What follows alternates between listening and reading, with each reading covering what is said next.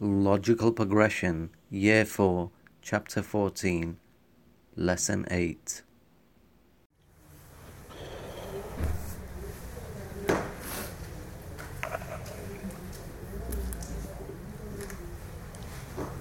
بسم الله الرحمن الرحيم الحمد لله رب العالمين اللهم صل وسلم وبارك على نبينا محمد وعلى آله وأصحابه أجمعين اللهم لا سهل إلا ما جعلته سهلا وأنت تجل الحزن إذا شئت سهلا اللهم أعنا على ذكرك وشكرك وحسن عبادتك يا رب الكريم السلام عليكم ورحمة الله وبركاته حياكم الله حياكم الله Alright, so um, I think that we basically finished um, ملتفتا في الحيعلة في الحيعلة يمينا وشمالا right that's what we finished right okay good so we said that the adhan is 15 sentences one recites from one recites it from a high position whilst in a state of purity and facing the qibla uh, placing his finger in each ear not swiveling around turning only to his right and left during the hayalatain that's what we covered today inshallah uh, and also adding after it,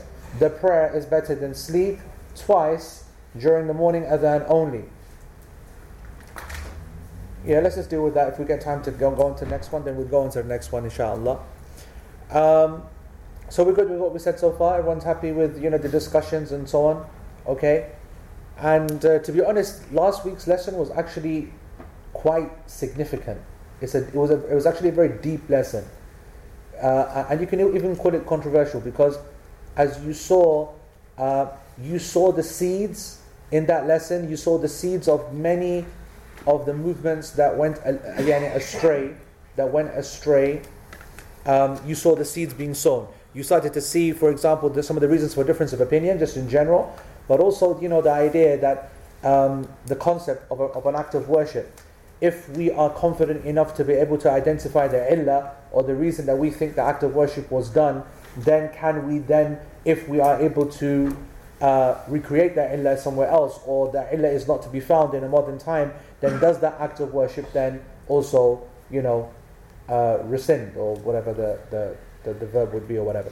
So the um, and I, I, was just just this evening again. I wanted to just to make sure that you know there's nothing else I can add to the add to the topic. And I read again what Sheikh Muhammad uh, uh, Al Mukhtar Al Shanqiti said, Hafidahullah.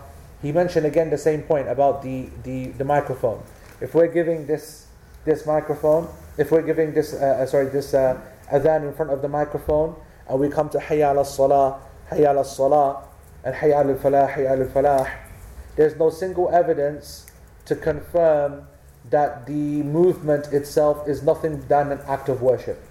It's itself an act of worship.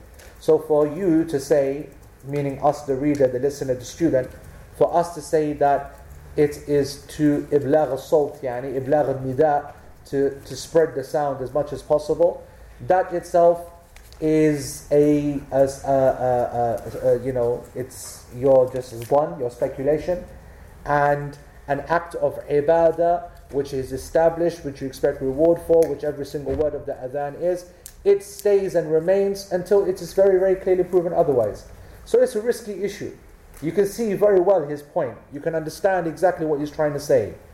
And that's why he said it doesn't matter whether there's a microphone or not microphone, you must turn, regardless of what happens to the voice. Now, I said to you that in today's time, with a wireless microphone, it doesn't matter. Yani, you know, with the wireless mic, it's going to go with you anywhere. But that's not the point. The point is the, the, the discussion that's being said. Now, at the same time, we don't want to completely say, well, people who start to think about the illah have lost the plot, because they haven't. The top scholars do. And Sheikh Uthaymeen himself, alayhi rahmatullah, he was the one who said it. He was the one who said, and I have to agree with him, that, you know, uh, uh, that we believe that the turning to the right and left is for a function, for a purpose. And therefore, if there is a microphone, fixed microphone, then you say Hayal al Salah, Hayal al Salah, Hayal al Falah, Hayal al Falah. There's no moving. But that's a big call, isn't it? It's a big call when everyone's done it in history and everyone's doing history and all the Imams agreed upon it, whatever, and you say don't do it. And so here is a qaida, a, a, a, maxim, a rule, a, a law, something that you need to take away.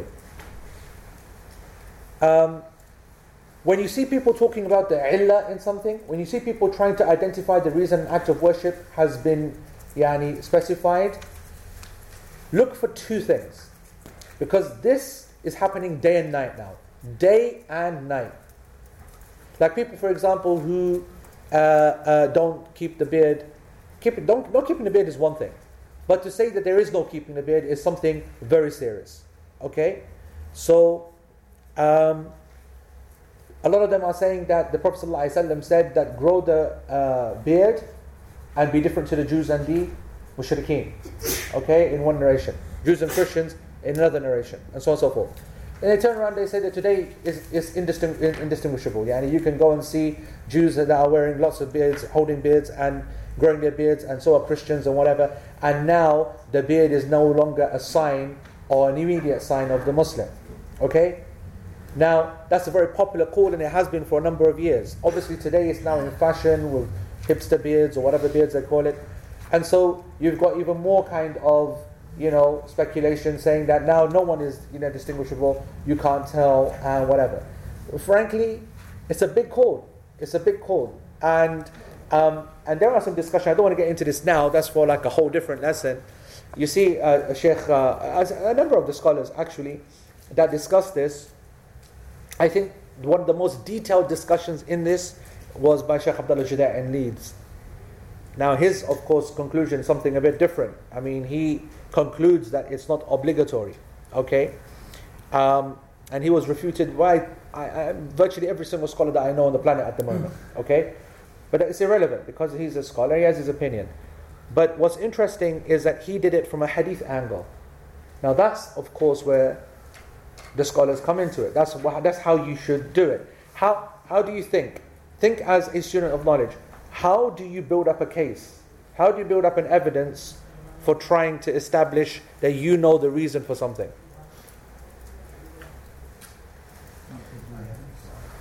From a hadith point of view, what you would do is to show that every single hadith that's ever been narrated on the matter has always been compared to a reason. That's what you would do.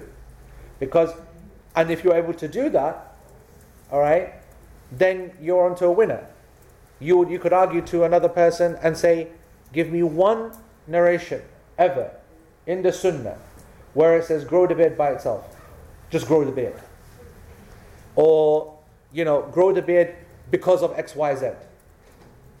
No. In fact, every single narration you will ever come across, etc., etc., will always say, and be different to the Jews and the Christians. Yep. Now, that's not the case, by the way. I'm just giving an example. Okay? Now, if you're a muhaddith, it gets even more, yani, you know, you're playing the game even better. Because any hadith you put forward to me, weak, weak, weak, weak, weak, weak, yani, you know? And if you memorize all of the men, and you know, like, as I said to Abdullah Jada', it's not just muhaddith, he is naqid. Naqid, yani, and Allah knows best. Naqid means that he has the ability to not only give a ruling on the hadith, but give, not give only a ruling on the sanad, which to be frank, most of us could do. Because you just put it into Shamila or into a Sunnah, and they give rulings on the asanid. Okay? It's a whole next level. Okay? To look at a chain, look at a person, look at his biography, make your own decision, and say, you know what, I think he's weak. I'm writing him off as weak. And that's not that's like the highest level. And so it's very difficult to, to argue in this kind of situation. Now, just to make sure there's no doubts left in anyone's minds, on the matter of the beard, there is of course a discussion. And on the matter of the beard, there are a number of hadith. And the Prophet ﷺ, um, didn't always, every single time, mention the Jews and Christians and to be different to them in each time that the beard is mentioned. And for example, when the people from Persia came, he didn't mention a single thing, just didn't like the look of it, etc., etc. It was an action of the of the of the early people from before as well. Okay, um, uh, Musa salam and his nation, which are known, the followers are known to be the Jews, whatever they had beards and so on. Allah Subhanahu wa Taala mentioned that in the Quran. You could also argue that um, to say and be different from the Jews and the Christians, the word and is not something which is dependent upon the original ruling. So grow your beards and be different from the mushrikeen, whatever, is different from saying grow your beards because you need to be different from the, you know, and there's that argument. Linguistically, both can stand, both meanings can stand. وَخَالِفُ wa. This wa is a big discussion. The grammar, the grammar of this wa. Is it mean because of, or you should because, or and, you know, and so there's, there's a whole thing. So, so, so what I'm saying is that a lot of people, and uh, Sheikh Abdullah is a scholar, so let's, I'm just giving the scholarly example. But we have many, many liberals, secularists, and people who are enemies of the Sunnah, frankly, okay? And by that I mean they don't really uh, uh, practice it, they don't believe in it, they are either Quraniyun, they are whatever they are, okay? And these people are very, very much into that. You'll see in the universities writing papers, and they're just su- supposing ilal all the time. They're just making their own assumptions. This is the reason for this. This is the reason for that. Like, like they like they have a personal one-to-one of Allah Subhanahu wa Taala, and you know this is why Allah said this. This is why Allah said that. And and so, I'm giving you a lot of advice that when you go out there. Uh, into the public arena and you're listening on the you know videos and uh, audios and or reading on the internet You'll see this happening a lot. You might not see it so openly, but now that you've heard what I've said, you will be able to spot it. So, two things you're looking for. Two yani, safeguards. Number one, I told you last week, this is the realm of not the scholars, but the very best of the scholars. Okay? So, unless this guy is knocking the other scholars for six, okay, then he's not worth listening to, even if he's an alim uh, even if he's someone people call him a scholar. And by the way, when you were saying, so who's a scholar and who's a top scholar, ask the scholars. Don't ask your friends, okay? Don't ask your neighbors. Don't ask yani, your, your, your band, whatever, okay? Ask the scholars. Because you know what? To the masses, everyone's a scholar. To the masses, everyone's a scholar, right? And that's just a joke. It's a, it's a joke, yeah? And the scholars themselves, they know who the top scholars are. So the first one is make sure that it is from a scholar of the highest caliber because they have to be to be make that judgment call. The amount of knowledge that you need to have to be able to say the reason for this act of worship is X, is next level. The second safeguard that you will have is always look for a salaf, a precedent. The word salaf, precedent. Even the scholar who's at the very highest level, he will never be satisfied with his ijtihad unless he finds a salaf. And I can tell you now, if it wasn't for this second principle, huge number of scholars would be making statements day and night. But they don't. Because they have that yani heba, that gravitas for the knowledge that they carry, and they, they're confident of their opinion, they've done their research, they're looking for X, Y, Z. But I'll give you an example. I'm currently writing a paper on the use of um, cannabis in certain uh, medical conditions. Uh, not just medicinal marijuana, as it's called, I'm talking about actual cannabis and whatever. Now, I am a pharmacist by profession. I, I have an interest in the medical sciences, I, uh, in the physiological sciences, and specifically the pharmaceutical sciences. This is my area.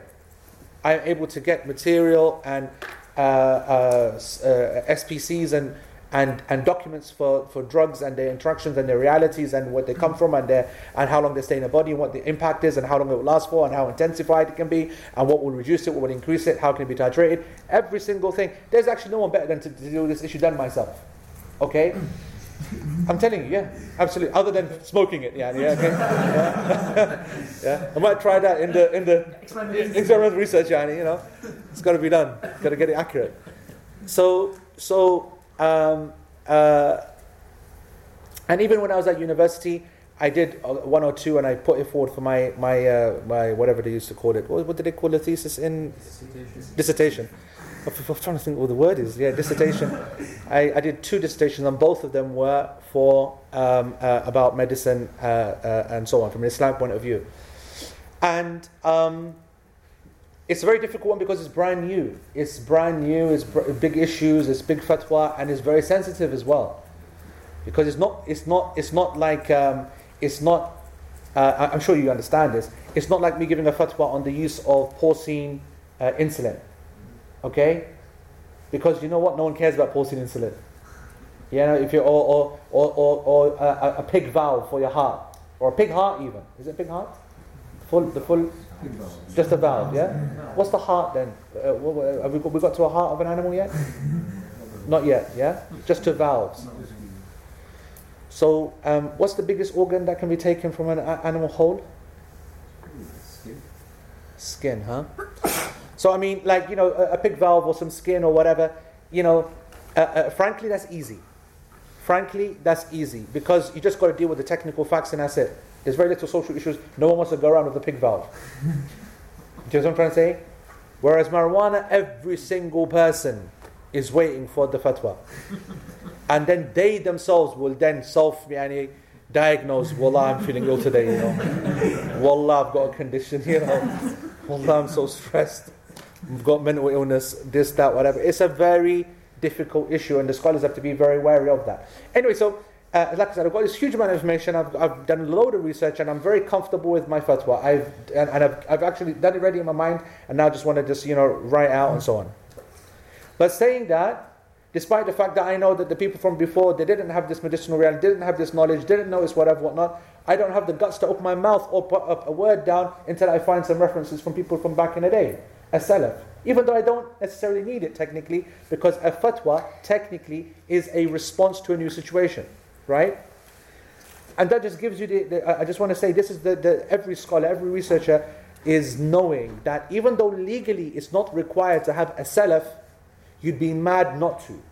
You are opening a massive door by just making new statements that no one's ever made before producing new uh, kind of rulings that no one ever considered before. And you know, it's really a lot of ignorance actually, because a lot of people will say to you that um, you know uh, there doesn't require, it's not, it's not required, you know, to, to, to, to, at all.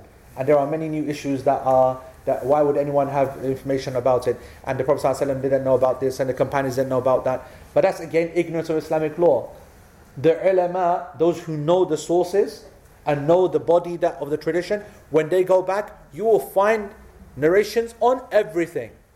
Might be through analogy, might be through a sister product, might be through a you know a, a, a different cultural appropriation of the thing that you're doing now, but the asal is there. You just need to have the knowledge to know it exists, identify it when you see it, and the ability to apply it to today's thing. That's the, that's the next level, you know, of scholarliness. So I'm just saying these are the two things you've got to try and keep in mind when you see people trying to identify what an illah is. Number one, make sure it's a top, top scholar or that this person is open to be critiqued by lots of scholars, etc., etc. And number two, that it has some kind of precedent. Someone else has said it before. And when we're talking about someone else, we're talking about those people who live in Mubarak times. Those people, for example, who are, for, who are from the Salaf. So companion, or oh, you're, you're buzzing. Yeah? You get a companion, it's like, you know, jackpot, right? And you might get a tabi'i, you might get yani one of the atba' tabi'in, third generation. And these are the salaf. And that's why they're called the salaf. Because if you want a president, then take a salaf from the salaf and you're, you're, you're done, right? And if not, then, you know, the imams that come after, that's excellent. And if not, the madhahib, which is, that's also yani, something which the ummah has generally agreed upon in terms of their scholarship. So keep that in mind. It is a very uh, interesting point. Now, it's not directly linked to this next point, but there is an interesting interpre- interpolation uh, uh, or, or, maybe connection to then this next point. And that is, uh, what was the text I said? Um, and also adding after it, yani after Hayal al-Salah, Hayal al-Falah, that the prayer is better than sleep twice during the morning adhan only. قائلا بعدهما في آذان الصبح الصلاة خير من النوم الصلاة خير من النوم مرتين twice okay So everyone's heard about this, everyone knows about this, okay? I mean, it's standard. But actually, there is so much behind this issue, it's very, very interesting. Very interesting. Now, this, this, uh, uh Aslatu Khairu Minan Naum, Aslatu Khairu Minan Naum, all right? And it, oh, it's important that we say it correctly as well. You know, a lot of people say these things very quickly. And it's important that you know that it is as-salatu, okay? With a dhamma, with a pish, yes? All right? As-salatu. And it is khayrun min an-nawm. Khayrun min an-nawm. As-salatu khayrun min an-nawm. That is the correct way to say it. Twice. Uh, this thing, this chapter that we're covering today is the chapter of tathweeb. It's called at-tathweeb. Ta, tha, waw, ya, ba. Okay? That's what Asratu Khairum min al as a phrase, as a concept, as a chapter is called. At-tathweeb from thaba, from thaba means to come back, to return, to return. Um, you know the uh, word thayyib? We covered this in year two, I think. Who remembers it? Who can tell me something about the word thayyib?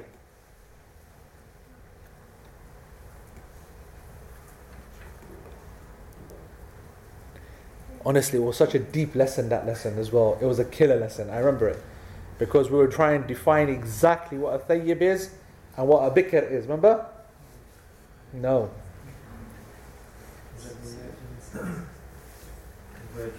So the virgin is the bikr, and what did we determine that the thayyib was? Somebody that wasn't a virgin. Yep. Wasn't wasn't a virgin, and that's the key because the, the discussion is whether there was someone who had the consummated or not or whatever. But the key, of course, is that they are or were married. Okay, that's the key that they were married. Yes, so they, it's a widow. I mean, for all terms and you know whatever, it's a widow. But Islamically, it's not accurate enough because there is a concept of consummation in the in the word thayyib, which is very important. Anyway, you can go back and find that uh, in its right place. So the word thayyib comes from the same root word. Now, anyone know why? If if if the tathwib is asad khairu min al and thaba means to return, what, why is the woman who is married and widowed called thayyib? No, no.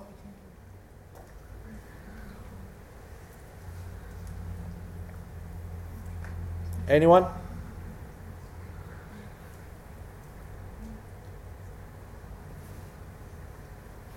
It's because she returns back home. It's because she, because she returns back home. Now, you might not be thinking like that, but you know, subhanAllah, there are a, I don't know if the, the word surprising is the right word to use. Well, yeah, surprising is the right word to use because we're not used to it, or we don't maybe consider the, the issue. No, well, we do consider the issue, but um, how much of a problem is it that we have in dealing with the sister who gets divorced who then has to be put up back home, right? So you've got parents who are old now, yes, and they, you know, they're in their retirement phase, they're not interested and maybe noise and kids, whatever, and then a woman, she's just become divorced and she comes back home, she's got kids, this, that, whatever, maybe, uh, you know, there's some kind of difficulty, blah, blah, blah and there's emotions, and of course, you know, maybe you've lost your partner, maybe just temporarily divorced, you the first, second talaq, whatever. The point is, is that um, it's very difficult upon the family to take someone back. It doesn't matter that they're your daughter or not or whatever. Now, when you do come back, if you are a thayyib, that's where the name has come. Um, the Prophet ﷺ said in a number of ahadith, praising the father who takes back the daughter. Praising the father who makes the daughter feel welcome and not feel bad and whatever, already gone through a difficult situation. Yani, uh, uh, um, and you'll find most of these, uh, most of these hadith in, anyone know? Which collection? Al-Adab al-Mufrad. Jazakallah khair, Bobby, for your contribution for year four. Al-Adab al-Mufrad, yeah? No need, no need, Bubs. No need, no need, Shaz, no need. Nasty, that was nasty. Four years, he said, four years. No need. Um, so, what we saying? Yeah? Uh, Al-Adab al-Mufrad, yeah. So, I mean, so this idea of coming back home is a big issue. And also, um, what was the other ayah? Allah subhanahu wa ta'ala says in the Quran, وإذ جعلنا البيت مثابة للناس وأمنا Yes, Allah subhanahu wa ta'ala said about the Kaaba, isn't it? And how we have made the Bayt, the house of Allah subhanahu wa ta'ala, مثابة للناس وأمنا A mathaba for the people and a sanctuary.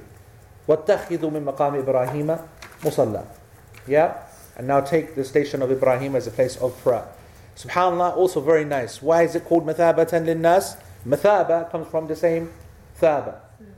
Because the people keep going back to it. The people come back to it. You know, the Kaaba, of course, is the, is subhanAllah, it's like the, the, the human version of the, what? the, the human or the earth earthly version of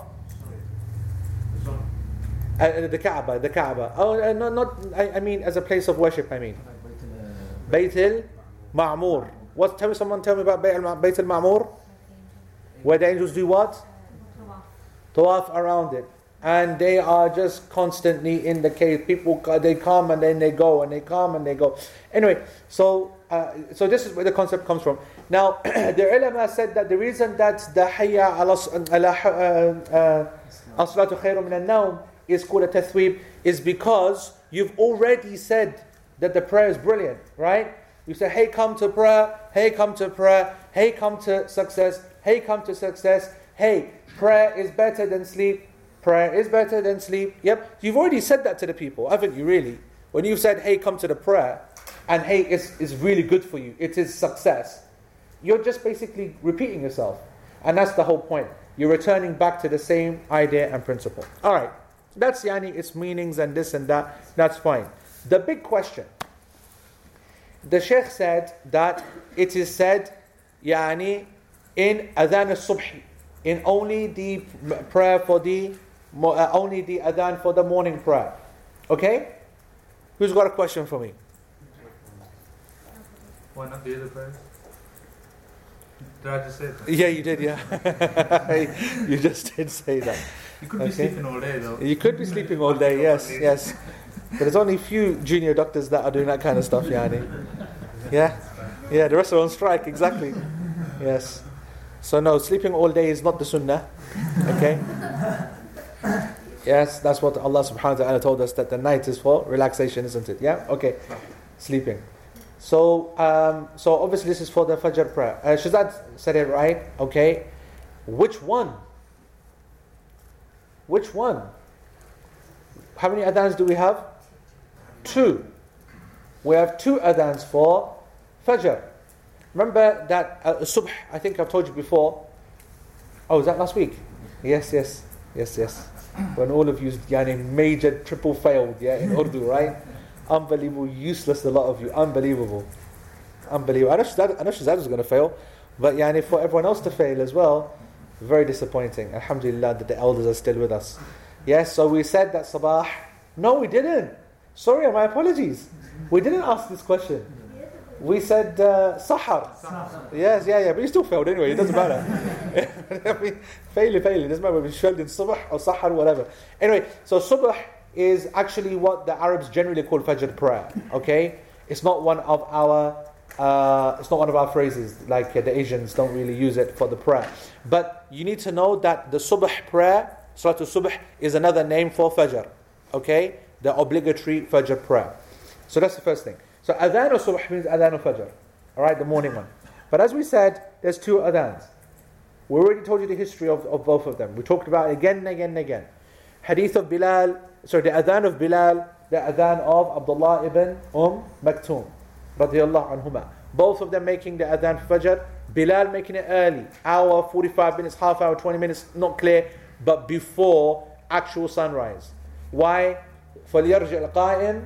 Okay, so the Prophet ﷺ said that so that the qa'im, the one who is praying tahajjud, he will now go back and you know get himself ready in terms of uh, uh, have something you know a little bit to eat or whatever, and the one who's sleeping will wake up. Now, of course, the one who is waking up at that time, especially if they're in a state of janaba, then think about this: if they were to wait until the second adhan, all right, the second adhan, which is on the actual start time, yes, what do we know? Or you don't, you don't know yet, but what you will know is that the sunnah of the Prophet ﷺ and the position of the majority of the scholars is to pray at the beginning of each prayer time.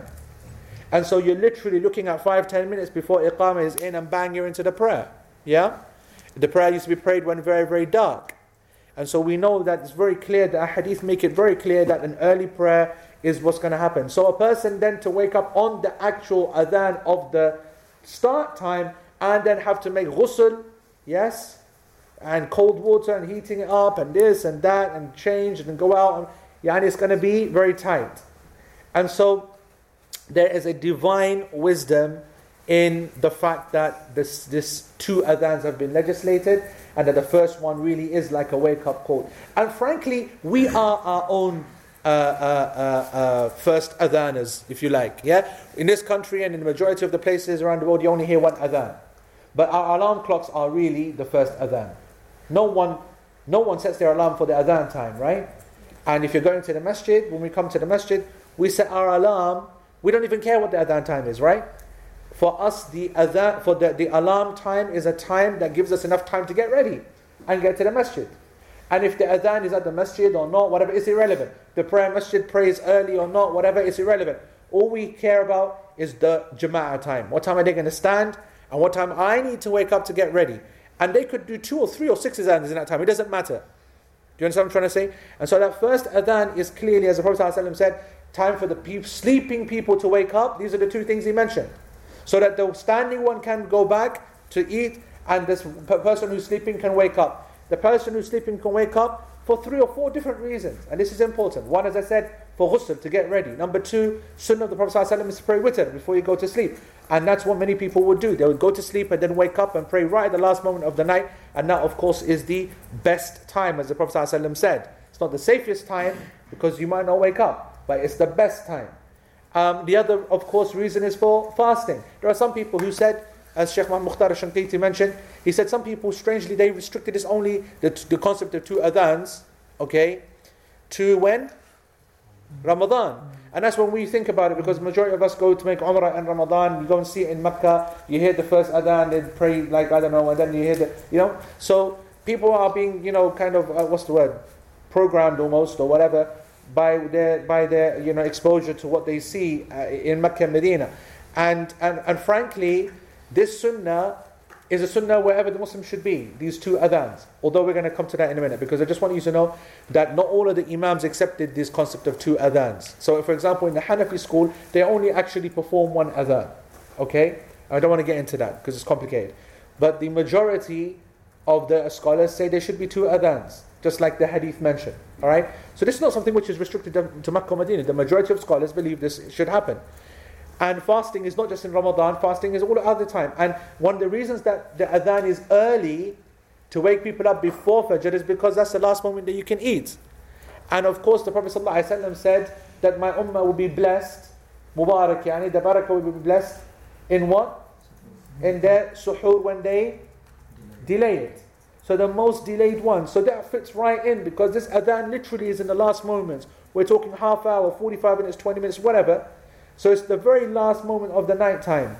And you know, subhanAllah, a lot of people, they, um, they thought that the barakah, I mean, I could ask here, but they thought that the barakah was what?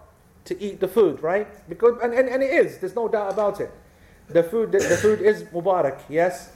And uh, for obvious reasons, because Allah subhanahu wa ta'ala is not punishing you. And, you know, you need to get water on, especially, you know, if you're like an athlete or you're living in a hot country or whatever, you need to load on lots of water because dehydration is going to happen later on that day. You might not want to drink it, but you need to pack it up, right? And likewise, food, depending upon your job, etc., etc. So that's definitely a blessing because, you know, the Prophet ﷺ said that that's not what used to happen before. So back in the day, they never used to do that. And in fact, this concept of wisal, which is the continuous fasting, used to be a reality back in the time. Right? So there would be no eating in between. So this is a blessing. So it's actually literally a blessing to eat. But the real blessing of this waking up is simply to witness the time, like I mentioned last week of Sahar. وَبِالْأَسْحَارِ هُمْ يَسْتَغْفِرُونَ As Allah says in the Quran, that it is the time of Sahar, this little gap period where people are making istighfar. So just to catch that time and just to, you know, chuck in a cheeky one, you know, all you need is a few seconds, yeah? You've caught, you know, your dua in the best time.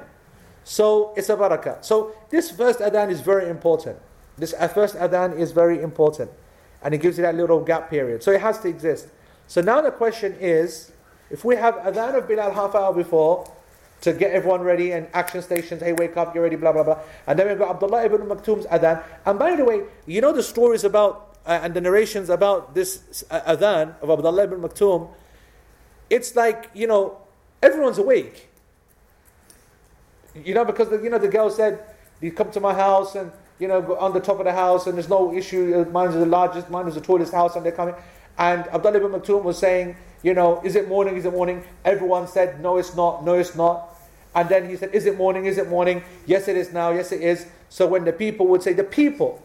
So like everyone's awake.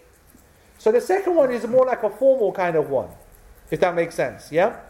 And then the iqamah is going a few minutes later because it's only two rak'ah. And as I said to you before, these two sunnah of fajr are very light to the extent that it has been narrated from, the, from Aisha radiallahu anha that she witnessed the Prophet ﷺ praying this and she said he didn't recite anything but Al-Fatiha.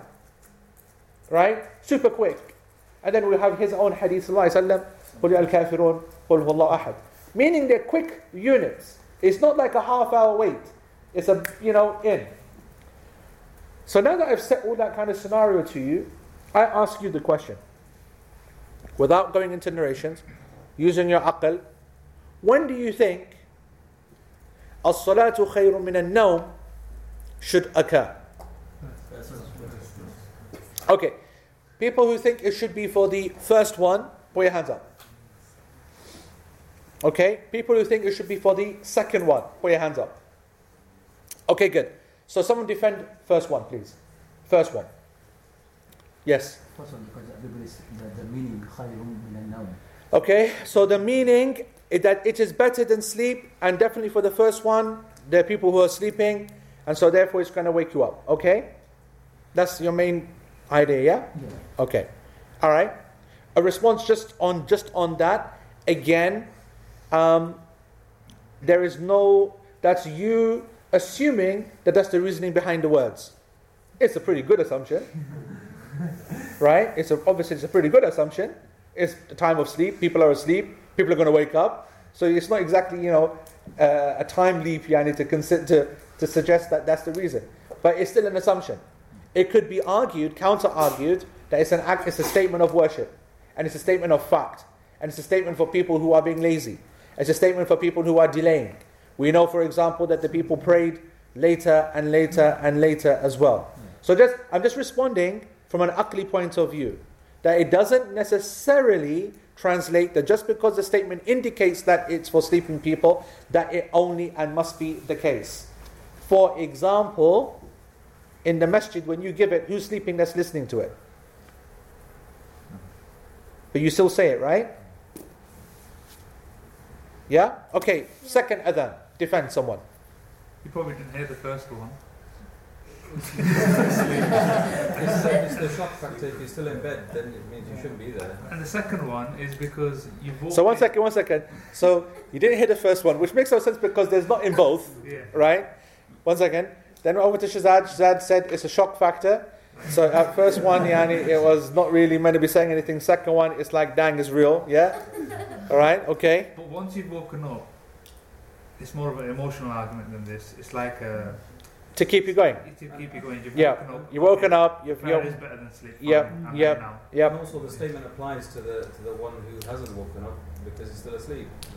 and now he really needs to pay attention. That's the same argument we just made one minute ago. it doesn't become any better by changing the words, bro. The,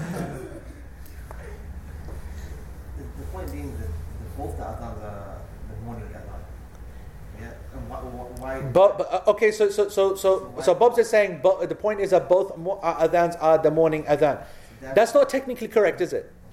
Because when we say adhan al-dhuhr or adhan al-asr, it means the entry of dhuhr, the entry of asr. So when we say adhan al-subh or adhan al-fajr, it means the entry of fajr.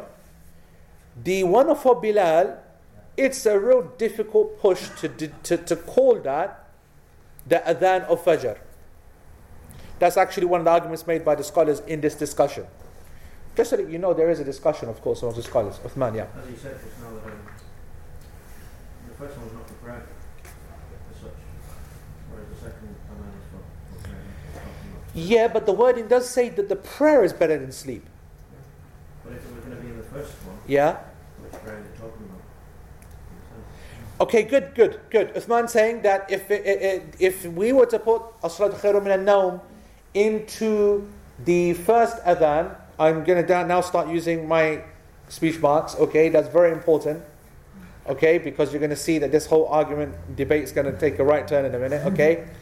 In the first adhan, um, as-salatu khairun min an-nawm, that the prayer is better than sleep. What prayer is it referring to? Because we, you've already said that that the witr is going to be prayed by these folks. So maybe that's the prayer which is better than sleep, or is it that the actual prayer that should be focused on should be the obligatory prayer, which is, you know, Fajr, and that should be then in the second adhan. Any other points? This is good discussion. Yeah, yeah, honey. yeah, okay, yeah. Might be better be safe than sorry and sit both of them just for that right? Which is fine, maybe, other than bid'ah, but yani, okay. but, but we have, we have we have to try and we have to try and yani, you know work it out. Okay, we have to try and work it out. It is an interesting issue. I mean, first of all, it, it should be said that um, my own personal studies on this particular issue have been for for well from the beginning that as I was studying. This uh, issue came uh, was uh, was always something that was in the, the hearts and minds of uh, students of knowledge, um, and there's a reason for that, because this became a spat between two of our modern scholars. All right, this is not. This is one of these really interesting issues where, as you can see, it's quite obvious that there could be a debate there, right? However, you do not really find this debate in our scholarship, in our tradition. It's really strange. Just to put you out your misery, the majority of the scholars consider it to be in the second adhan. The second adhan. The majority, the mass majority, in fact. Certainly the four imams. Certainly the four imams. And Ibn Taymiyyah, he has a very famous statement about this. Shaykh al-Islam Ibn Taymiyyah, he said that the when he talked about it, he didn't even mention the adhan of Bilal. He only said adhan al-subh. In actual fact, you will find all of the early scholars also saying you will see this in, in adhan of subh, and they don't specify which one it is. Now, if you are a scholar um, who's sticking to the technical kind of facts, then adhan al-subh is only one. And that's the morning fajr prayer. It's the second one because it means when subh has started entry of the salah. It's not possible, as we said, to have an adhan for the prayer before it. It has to be for some other reason, right? So even, for example, when they talked about the Jum'ah prayer, as we will, and that's another controversial one, that the adhan of Sayyidina Uthman at his time, alayhi, uh, radiallahu anhu, uh, it was before the actual time, it was at the before Zawal. Okay, they argued because it was you know to get people ready and they got to go home and from wash up and wadrul bay' and leave their businesses and blah blah. So they said these are the only two prayers that has a adhan before its time. But even then they call it before its time, they don't call it the actual adhan. So this is a difficult one. And like I said, in the classical books, I, you know, I was looking at Ibn Abdul Barr, the Maliki Don, yani, I was looking at uh, uh, Shafi'i's X, Y, Z, and you'll see that they all call it adhan al-subh, and they don't specify which one they're referring to.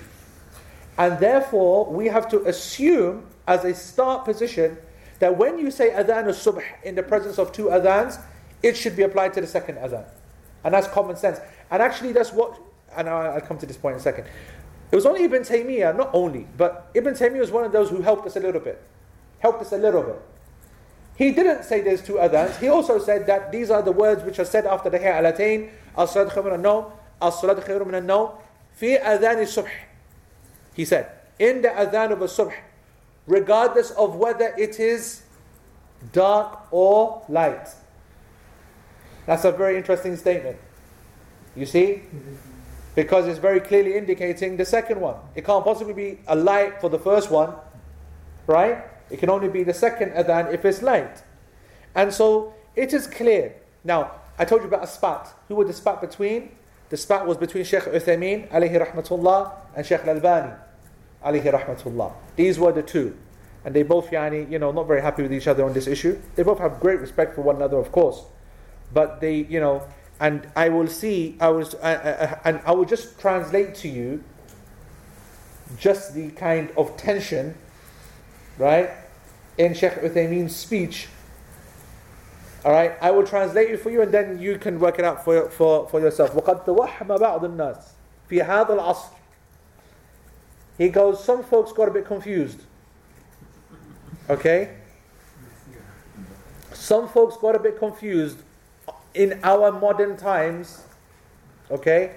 In our time في هذا العصر أن المراد أن المراد بالأذان الذي يقال فيها هاتان الكلمتان هو الأذان الذي قبل الفجر that the intention behind the adhan in which you should say these two words الصلاة خير من النوم الصلاة خير من النوم it is the adhan before fajr and this confusion came along because there have indeed been narrated some ahadith in some of them their wording does actually mention إذا أذنت الأول للصلاة الصبح فقل الصلاة خير من النوم hadith which is narrated by Abdul Razak and Ahmed and Imam al-Nawawi said hadithun hasan that's at the bottom of 62 for those who are following in the text translation this is when the Prophet ﷺ said to Abi Mahdura in some narrations okay when you make the first adhan for Fajr when you call for the first adhan for Fajr then say as-salatu khayrun min an-nawm is that clear now so Shaykh Uthaymeen is making his excuse for them and saying that. فَزَعَمُوا And so these folks, they claimed that the tathweeb only happens at the end of the night. في آخر الليل. And they called it the first one. And they said that to make the adhan in the Fajr adhan, the one after the time has started, is bid'ah. And that is indeed Sheikh Al-Albani's position and his main students. And this is clearly, he is referring to Sheikh Al-Albani in this point. And the reason is clear, I mean, it's well known this anyway. But also, this book, like I said, it wasn't really mentioned before. The mass majority of scholars are on the opinion of the, the, the second adhan, even though, if you think about it, there is not a bad argument for it to be the first one. You know, the whole idea of waking people up, etc., etc. Now, I, I mean, Sheikh Uthaymeen, he now goes into a big defense of this of his position. And the, the argument is going to be very simple. The argument is going to be very simple. The argument is, is that of all the hadith that have been mentioned, okay, adhan al-subhi, right, without the awwal, without the first, has been mentioned. So that's what they're going to hold on to as the base text. Then they're going to look at all the other hadiths that add the word al-awwal, okay, and then look at them. However, both parties accept that the hadith which mention al-awwal are also authentic. So now what do we need to do? We know that the first party, they say, there you go, lovely jubbly, job's done. It means the adhan of Bilal. What do you think Sheikh Uthaymeen will say? What do you think Sheikh Uthaymeen will respond? What's the awal for then? If there's only one adhan for Fajr, what does the first mean? Yeah, he's referring to the uh, Adhan. Correct okay, that th- these hadith are referring to the iqamah. Because the Nabi Sallallahu has said, Bain al adhanain salah. Yes, the famous hadith that there is two rak'ah, there's a prayer between the two adhans. The word iqamah has been, has been called adhan in, in the hadith, in the sunnah. So this is a name which is well known actually. Alright? And this phrase makes it clear that it is possible to say that the adhan al-awwal refers to the actual adhan for fajr and the adhan al-thani is just another phrase for the iqamah of salatul fajr. This is not so far from, for example, isha. We haven't covered this, but what prayer is salatul isha? Do you think it's exclusively the night prayer? It's not. Actually, in principle, Isha is the Maghrib prayer. And that's why they call it Isha al-Awwal wa Isha al-Thani. Yani the Isha, early Isha or the first Isha is technically the Maghrib. And then the second one is Yani the second Isha. However, it became easier just to call that one Isha and this one Maghrib. So this idea of first and second doesn't necessarily have to refer to two things at the same time. It can apply to phrases in which there are hadith which would, would support it. And I tell you, obviously, obviously Sheikh Al Albani, he's very clear upon this. He would say, no, where it says adhan al subh, without the awwal, it's referring to the first one because there's no reason it can't be. And when it's saying al adhan al awwal, the first adhan, that is obviously referring to us. So that's what he would argue. Now, I'll tell you what I found interesting. Okay? I found interesting. You know, I told you last week that I've learned something every single day. Right? So let me tell you what I learned today. I learned today that Sheikh al Albani narrates a hadith which actually refutes his own position. Okay? It, um, it, he said, it's very interesting, subhanAllah, how, how this is narrated. He said, uh, where is it, man?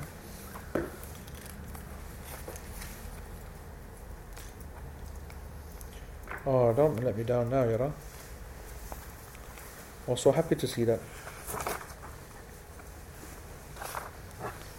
Hadith of Abu Hurairah radiallahu ta'ala anhu and in it he said La ilaha illallah can't believe it's gone man I'm sure I turned my book over at the right part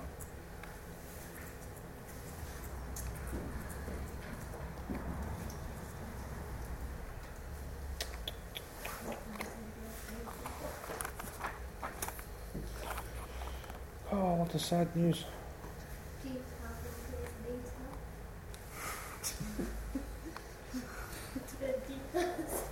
Honestly, I swear that girl deserves so much beats here. It's unbelievable.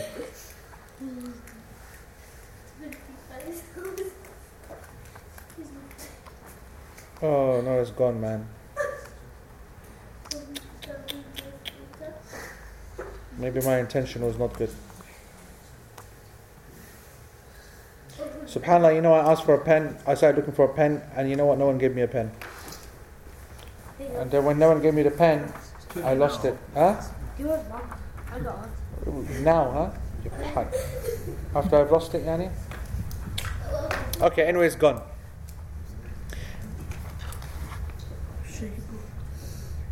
It's gone now. Just close the book, open it, and play it a little bit. Wallah. كلمة الأولياء Sorry, only the hand. Allah. I'm so sad about that, man. Maybe in the Q&A we'll have a look for it. I know it's narration of Abu Hurairah, man. Okay, and it doesn't matter. So, um, so what do we say? What do we say as a conclusion in this? Uh, frankly, um, it doesn't actually matter for the majority of people at the majority of time because they don't hear two adhans anyway. Number one. Number two, even the supporters of Sheikh Al-Albani in this issue, they themselves yani, are going to say that if there is one adhan only, then you should not make as-sad khair min al-nawm. As-sad khair min al-nawm has to be by its principle legislated for the night only. So that's his position. The position of the class is the position of Sheikh Uthaymeen, the position of Ibn Taymiyyah, the position of the majority. And I just want to mention something that I can't find now. I was trying to find it, okay? And it's Sheikh Uthaymeen himself who said this. But I looked through his fatwa, I looked through his radio interviews, I looked in his Mumti', and I can't find it. It's really irritating me. But I remember reading it myself 15 years ago. And that was when he, I think maybe, you know, when he got maybe a bit tired of the continual argument, right, with Sheikh Al-Albani, he just mentioned, he said that, uh, he goes that our nation is not all agreed upon wrong in this matter. That the nation has agreed on this matter. That it is uh, in the actual adhan of a subh. Now that's a big statement. It might not be accurate. But again, it shows Sheikh Uthaymeen. You see that's what's unique about Sheikh Uthaymeen in his fiqh. In that he is very, very much upon the correct aqidah. Okay? And very clear in his methodology. But when it comes to his fiqh, and normally what happens is when you have people who are good in aqidah and good in manhaj, their fiqh is useless.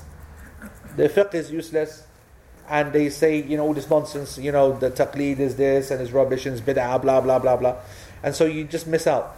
Rare do you find someone of the correct aqidah, the correct manhaj, and they are of good fiqh and good mind and understand the, the importance of tradition, understand the issue of understanding that not every hadith is to be taken literally and so on and so forth. And you get that rarely. And Sheikh Uthaymeen is that rare person, that rare scholar, who from this yani group, from the Sunnah, the people of Sunnah, he has an understanding and he makes statements which you would expect to hear from a Hanafi or from a Maliki, yani qata I'm talking about, proper madhabi kind of guy. He will say that the madhahib yani, are not all yani, just talking nonsense. They all agree upon this point and it is an important one. Now he himself will go against that position, as we know, we've seen him do that, right? But here he's with them and that's our position. That as-salatu khayrun min al is to be said in the second adhan if there are two and if there is only one adhan as we have here, then it's to be said. And more importantly, I want to say that we consider it to be an act of worship. And so we do not know the real reason for its purpose. And if you are in the masjid by yourself, we will say it. But we will not cause a problem with some people over it. If someone says to you, Who are you saying this to and who are you trying to wake up? You don't mock him over it because he has a point. He has an argument, and some scholars did argue that. But then, what's worse, far worse, is that I say it and he calls me mubtadi' for it. And you're a person of bid'ah for doing it. Do you understand what I'm trying to say? So we're easy with the one who will critique it, and we are easy for the one who wants to do it, and we shouldn't make this an issue of bid'ah. It's genuinely a up in the air issue. Is that clear, everybody? Just to clarify, Yeah. the people who will call it bid'ah, Yes. who- that is Sheikh Al Bani's position. Yes. Alright. And, and that's actually Sheikh Al Albani's statement as well. right. Sheikh Al Albani considered it to be a bid'ah, and that's yani one of his, you know, For, for the second adhan. for, to, to, to, to say as-salat khair min al in the second adhan.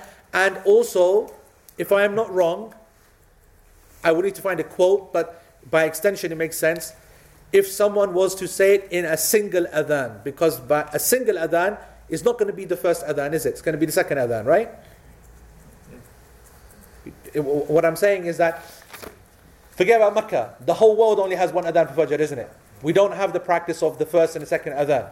So the, the position of Sheikh Al-Albani's position, fiqh position, is that in all of these places that has this one adhan, actually what is this adhan? Well, it's actually the second adhan. You just didn't do the first adhan by night time. So they still consider that second adhan, the adhan at the beginning of the time that says the Fajr is entered, they say that is technically the second adhan, and it is not legislated for the second adhan, therefore it is bid'ah. So even when you hear that, yani when you've only got one adhan, is that clear? And I said this is an extreme position shway, yani, and uh, it should be. Um, the Sadiq al-Sultani, is there any point relating to that? Um, the question is, is that is there a connection between the false dawn and the true dawn? Al-Fajr al-Sadiq, or Al- Al-Fajr al-Kadhib, the first one, and the Fajr al-Sadiq. Uh, is it connected to it? Well, a, you know what? That's a very good question, and it's a question that I've been looking into myself, and I can't find the evidence for it. Okay? But, no, sorry. Well, I can. I can find the evidence for it. Um, but the evidence is the hadith in Bukhari. Okay? The Prophet ﷺ, he said that when you hear Bilal give the adhan, then do not pray. Yani pray the Fajr prayer. Because he gives the adhan to wake up the people and so on and so forth. Now, in one of the narrations, and I will bring this next week inshallah, I have it written down. In one of the narrations, he said, and he pointed to the sky. He pointed to the sky, the Prophet ﷺ did, and it's the Rawi, the narrator who's copying this, by the way. He's the one who's actually showing this, what the Prophet ﷺ apparently did. He said that like this. So by doing this action and pointing to the sky, he's trying to indicate that in the darkness of the sky, the light was in the middle. Right? Now that is an astronomical phenomenon. And it's called the false dawn. But it's difficult to define technically what it is. What I can tell you what it isn't is that it's not Fajr. Because that light that appears right in the middle of the sky, that twilight, that crack of light, it disappears. Like some of the things that I will I will tell you about this light that you will see is that it differs in timings. It's an, from an hour and a half to an hour to 45 minutes to half an hour before Fajr. That's why some people connected it to the Adhan of Bilal, as this hadith does. Right? So it's before the dawn by some significant time. The second characteristic is that it's a light that disappears. So it comes, then disappears. The third characteristic is that it cuts the sky and not the horizon. It is not connected to the horizon, it's cutting the sky. The fourth characteristic, and this is a very important one, especially in a country like this, and Europe and America and Canada, where we are of northern latitude and there's always a light in the sky in the summertime, you can't tell what's going on. The fourth and most important characteristic of this false dawn is that it is only light, it has no color. Now, let me tell you what the Prophet ﷺ said. He then said, Get ready for the salah for the adhan of Abdullah ibn Maktoum. And the adhan of Abdullah ibn Umm Maktoum happens at the true dawn. And the Prophet ﷺ apparently, because this is the tabi'i doing this action, the tabi'i, I forget his name, subhanAllah, he did this. So in the first Fajr, al-Kadib, he went like this. And the second one, he went like this. And so he's what he's what he's describing is the light on the horizon. The light on the horizon. And it actually, when we did the PG, uh, the logical progression or PG, whatever it was, retreat, okay, which is coming up inshallah. Inshallah. Don't know when, yani, but yeah, you know, it's coming. Might be a cheeky May Mayday in there. I'm just giving you a heads up. Might, oh. so, there is no Mayday in there. Wallahi, Shaz. Mayday is in your dream. If if Canada doesn't happen, bro, then then you'll be going on your own. oh, okay. Khalas, uh, uh, last weekend of October, uh, August. Just keep that in mind, okay? That's the original date, and we hope to have you know. Don't spread this news because we've only got like 30 places or 40 places. But anyway, so we tried to do this. We went out in the nighttime. We did it. We, we I, I showed the brothers yani, how it works. So the real Fajr, and it, actually, if you go out to Alderley and so on, you can find this. And if you go to Glossop, then even better, right? Um, what you're looking for is the real Fajr. And so its different characteristics are it's not in the sky, it's on the horizon. So you'll see it on the horizon, all right, crack. So it's all black, and then you've got this line cracking open, yeah? It's like literally someone's trying to tear something apart, right? So the light is coming through the seams. The second characteristic, it doesn't disappear, it gets bigger. Yes? The third characteristic is that it has color. Right? And the real Fajr is not based upon white light. There has to be some redness in it. That's why Nabi Sallallahu Alaihi Wasallam said that Al Fajr Al Humr Al Mustatir. Al Humr Al Mustatir, meaning the spreading red light. That's what Fajr is. The spreading red light. And that's why we, you know, for the last couple of years, you will know in this masjid, right? Uh, this was one of the very few masajid, and may Allah reward the trustees with good, that they delay the prayer. Because the mass majority of masajid in Manchester, and you are hearing it how, and you can, now, and you can record me, and you can tell everyone, they are praying invalid Fajr prayers.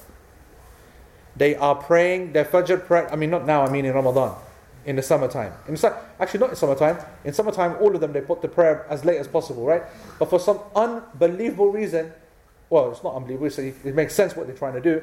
In Ramadan, they want everyone to basically eat and pray, right? And what they're forgetting is that you can't take a risk with the prayer. The prayer has to have entered. You can't pray just because you're awake. Just pray, right? You have to let the time enter.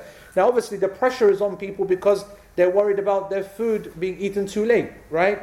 When Fajr is started. And that's another discussion for another time. We know that the sunnah is to delay the food and to eat it at the right time and to stop eating at the right time. And you know what? You know, when you got all these ideas and this propaganda in this country that it's about 17 degrees and 18 degrees and whatever, you got to stop eating at 12 o'clock and 1 o'clock and whatever. You look outside and it's all flipping the same as it was at 11 and 12 and 1 and 2. We don't know what's happening. Yes? And it's clear that the, there's nothing connected to Fajr. They should be eating all the way up to 3 o'clock, half past 3, whatever it is. Okay? And then they look outside and you will not just see the light, but you will see a little bit of redness. You know that you stop eating at the right time. And more importantly, you know that you prayed at the right time. And that's something, of course, which we make a point of every year, but it's a losing battle. But anyway, so that's the difference between the lights. Yeah? What was I talking about that for? Oh yeah, so I'm saying that the Prophet ﷺ, he said that the adhan of Bilal is when the light is there, and the light of the adhan of Abdullah ibn Maktoum is when the light is there. I told you last week or the week before that one of the proofs for the correctness of the Fajr being when there's a lot of light and is red is the fact that the Prophet ﷺ gave that job to a blind man. It's one of the indirect proofs that the blind man can't work out what's happening anyway. And he has to go by not a person but by the people. So he'll say, No, no, really, is it there? Then he'll wait, you, you, can, you, can you see as well? Yeah, yeah. So until a whole chorus of voices said, Ya Allah, man, give the adhan. They know, yani, that adhan is in, is done. So it means it has to be super clear. It's not an issue of doubt. You know that it's a bit of light. Oh, I don't know, don't know, no. It's in, it's out, it's bright, it's red, it's spreading. That's the one. And then he's happy to give it, and it's, it's cool. And, and what we're doing is that we're stopping our fasting and we're praying where there's not a single change in the night sky. Not a single change. And I'm telling you because I am the one who spends the whole night awake watching it. I'm telling you, for the last X amount of years. Whether it's in Manchester or Glossop or other countries, that's what I do. And you don't see the change. People are doing this all the time. And actually, you know, Jazallah khair, uh, alayhi rahmatullah, Sheikh he was one of the big, big reformers on this matter.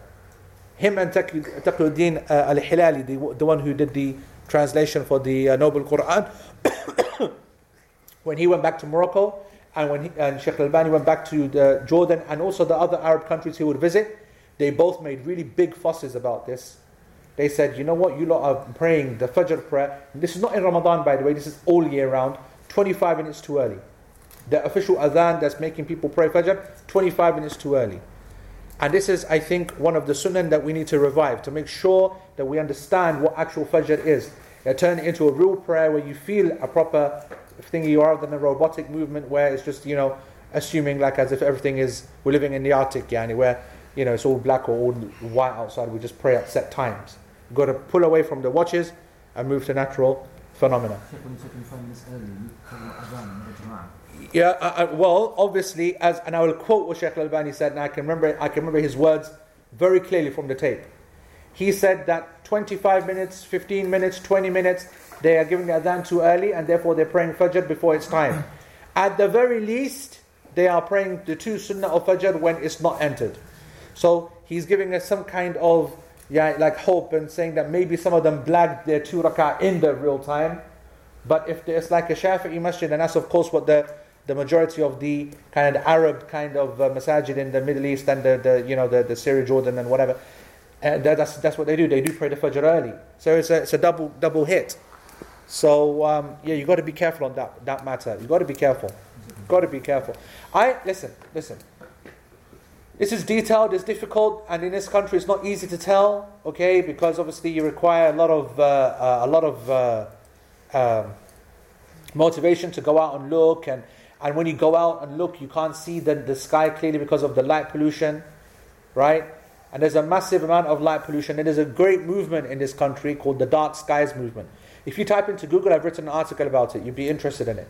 Just put in Dark Skies Abu Isa, something like that, and read that article. Very important for us to understand just how inaccurate our observations are. The light pollution is ridiculous. Yeah? So uh, I'm saying that we should, rule of thumb, never pray Fajr prayer. Rule of thumb, never pray Fajr prayer 90 minutes before sunrise. That should be our rule of thumb. So when you see the Fajr at 1 hour 45, I'm like, I'm always waiting 20 minutes. Let me get into 1 hour 25 before sunrise. So if 7 o'clock is sunrise, there is no way that I'm praying Fajr before half past 5. You know what I'm saying? Yeah? That's like a rule of thumb. Leave it until quarter to 6. 6 o'clock, perfect time. Yeah, don't try, even in winter. And as for summer, for summer, I'm like an hour. Because it's the, the twilight's all over the show. You can't see anything. What's going on? So an hour is good. An hour before, spot on. And any later and more clearer Fajr, no problem. No problem. And Allah subhanahu wa ta'ala knows best. We'll take some questions online. If there's any in the class, then we'll do that. I think most of them, to be honest, you've answered. Yeah. No, I think I did, yeah. Yeah, you have, yeah. Anything for us to get back to, Bob, today? Nothing, yeah? Just, just a clarification. Um, so, can, can you see why though there's like a kind of argument that you don't want to delay the Fajr too much to make sure that's in Fajr? Because of that? No, I can't understand that at all. Brother asked a question, can you understand the argument? They don't, want- they don't want to delay it too much because Mr. Fajr, you said, yeah? N- Not, only that, in, in the sense that the hadith of Alayhi started praying when it was dark and then it became light. Yeah. There's no contradiction. So, so your, your question is a fair question, and the answer is absolutely not. I- do not understand their argument. Their argument of it being dark has nothing to do with the fact that Fajr is there or not there. Meaning that even with, uh, let me just give you an example. At Fajr time, where it's very clearly Fajr, and with street lamps and fixed roads, you will walk down the street and you will not be able to tell easily the face of the person who's walking by. That's a fact. With street lights and after Fajr. And if you look at Maghrib, for example, if you, the street lights go on, and maybe an hour after, an hour only, you can't work out the person's face yani easy. It's like all over the show, right? And so that's what the people would say. And by the way, it's not so clear about outside. The narrations that talk about we couldn't recognize Yani who was sitting next to us, whatever, that's inside a masjid with no lights. What do you expect, Yani? Right? You're talking about a place that, you know, is simple, real simple. No windows, no this, no that, little few kind of cracks of light coming in and, you know, and early. And also when we go to the, when we, when we study this issue, the prayer times, okay, there's a lot of discussion amongst the companions themselves of the exact prayer time of what it means by dark. And the word asfar what does it mean that the, the, the, the, the night became uh, brighter and so on and so forth? And i'm very much with the companions who, who believe that the prayer is prayed when it's brighter. You see there's no doubt about that that the prayer was prayed when it became brighter. But the, the, the, the discussion between for example the hanafis and the shafi'is is the same discussion between, for example, Abdullah ibn, uh, ibn Mas'ud and Ubay ibn Ka'ab and Sayyidina Ali ibn Abi Talib. It, it, the, the, the, the difference goes back to the senior companions. Does it mean that the day is bright? Or does it mean the day is brighter? So bright is a very clear statement, then it means needs to be light outside. Yeah? So like half an hour before, for example. Whereas brighter could be five minutes after the adhan. And the majority of scholars took brighter as five, ten minutes after the adhan. Because they said it is brighter. And of course, you know, and also there's something else as well. Um, another thing that we forget when we read these hadith is context. They are all being narrated in Mecca and Medina, which are equatorial as it gets. And you see, yani, you know, there's no doubt about anything. If you've ever been to Mecca, Medina, you know that it's, it's, it's not even possible to make a mistake. Yani Dhuhr is so obvious, Asr is so obvious, Maghrib is so obvious, you don't need to watch. The sun is super expressive, the sky is full of color, yes? Darkness comes goes, Fajr, you know when it comes in, and how quick does it go? It's crazy. You know, everything, the light, the, the light becomes very intense. It's not like here, it's not like northern latitude where the angles of the, the angle that the sun makes with, uh, with the earth at different times of the year is so acute that it creates just that lack of that, that super reflection and masses of light all over the place. So it's important also to you know to keep these hadith in, in context with how they're narrated. And um, so when I read that hadith that they, prob- they, they prayed when it became brighter, having prayed in, for example, Medina, because that's much more open than Mecca, yeah, having prayed in Masjid Nabawi at its beginning time, or, or been there at its beginning time, and pray 10 minutes later, in 10 minutes you can look at the sky and you're shocked how much brighter it's become. And after 10 more minutes, you after you finish the prayer and you look up, you're amazed how much brighter it's become. So I am very much of the opinion that brighter does not mean bright, it means brighter. Early prayer, but definitely it started. Definitely started, yeah. Question narration this? Like you mentioned that when Sahaba wanted to throw the arrow after the Salah, they could see the arrow dropping. Yeah. So that Yeah, I mean, this is a classic discussion between the scholars. There's so many hadith on the matter to support yani, a late fajr, early fajr, whatever. Listen, there's one thing that we're forgetting, right? That in the night time, in like in December time or winter time, it's good that we pray at the early time because we know it's definitely um, a fajr. We definitely started. But when you're in the, the times of doubt, then you apply what all of the madhahib apply. And that is to be on the safe side. And you see their statements, for example, on the issue of Maghrib. They said that when should you pray the Maghrib when it's cloudy? And all of them said you delay it. And the Maghrib prayer is a prayer which all of the scholars are agreed has to be prayed within 10 15 minutes. Yani for al awla, for the best prayer. Not a legal one, but for the best prayer. And so they're saying willingly you delay it because there's no doubt. There, there- there's doubt that, that has the sun set, not set. And so if there's doubt, then you delay. And so Fajr, when you don't know, you delay. Obvious. Obvious. And hey, you want to be yani, on the safe side with your eating? Well, stop eating early. It's not difficult, is it? You stop eating early and you pray later. Well, khalas. That's a tough one. Not gonna get it. Anyone else? Yeah. Sorry, where, why is it that a lot of masajid don't have this policy whereby they delay the prayers and what can do Two, two, two main reasons. Number one, because the, the, the, the lobby that uses uh, uh, angles and therefore calculations and therefore calculated timetables years in advance is a very strong lobby. So we are a people that have gone from observation to depending upon what our phones say and what our internet says and whatever. And all of these websites and programs and apps, they are dependent upon calculations based upon angles. Now, these angles for me are a complete bid'ah when it comes to being used as the be all and end all of determining the Fajr time. It should be observation and what people see. Now, that's a big discussion not for now, but that's the first reason. So, these calendars, it does say to them that the Fajr time starts at 3 o'clock and sunrise is at 5 o'clock. Or does, it does say that. These calendars, when you put in 18 degrees in June, it does say that Fajr starts at half past 1 and sunrise is at half past 5. The biggest stupidity nonsense you ever heard in your life. right? That's what it says. And so if everyone is using calendars and timetables and they don't know the fiqh as I'm trying to explain it, then they're just copying, then that's of course what's going to happen. That's the first reason. The second reason is, is as I said, in Ramadan, people are not interested in that behavior, bro. Once they have eaten, they want to go sleep. And so the trustees are faced with that difficult decision. They know that they will get lots of people into the masjid, and masjids are always wanting more people to come. They're good intention, yani, but you know, good intentions mean nothing.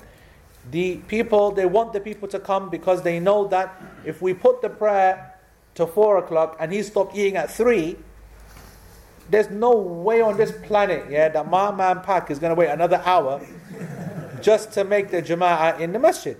So it's like you're awake already, you're desperate to go to sleep. Go on, khalas, come to the masjid and you can pray.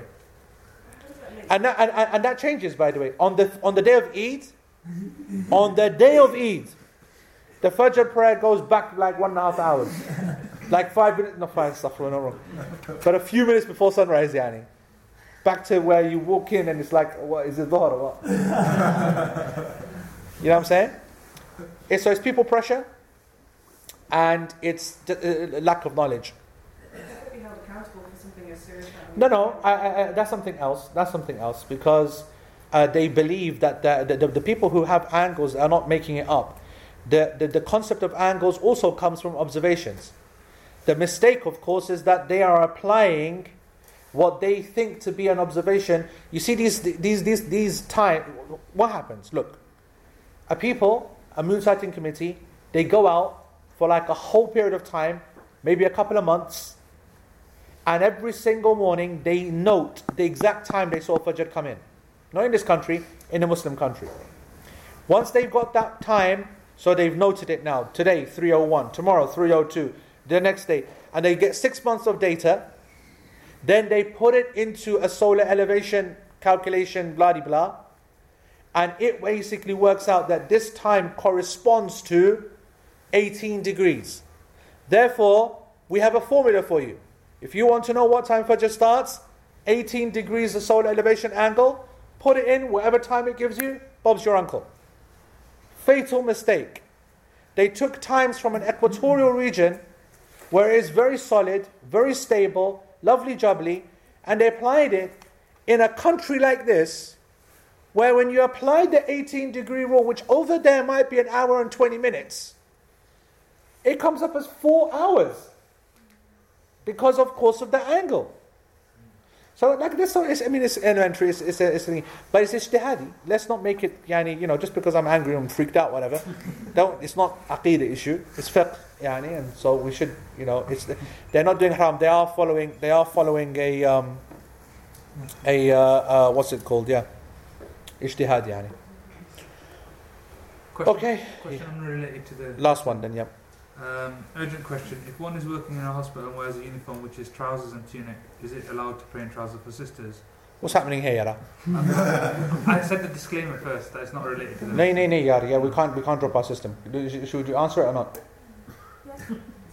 Yeah. In emergency. Answer it and see what happens next week. Exactly, exactly. No, I can't. Maybe I'll pop over uh, later and answer it, inshallah. I'll pop on. I'll, I'll pop onto the portal. I went on last couple of weeks. Any of you lot do? Any of you lot went on? Lazy bunch of packs. None of you. No one even looks at it until the next week. I'll come on, inshallah. I'll join the poll later on and I'll answer it. Okay, Jazakum Allah everybody. Barakallahu feek. Subhanakallahu wa bihamdik. Shadu an la ilaha illa anta. Wassalamu alaikum wa rahmatullahi wa barakatuh.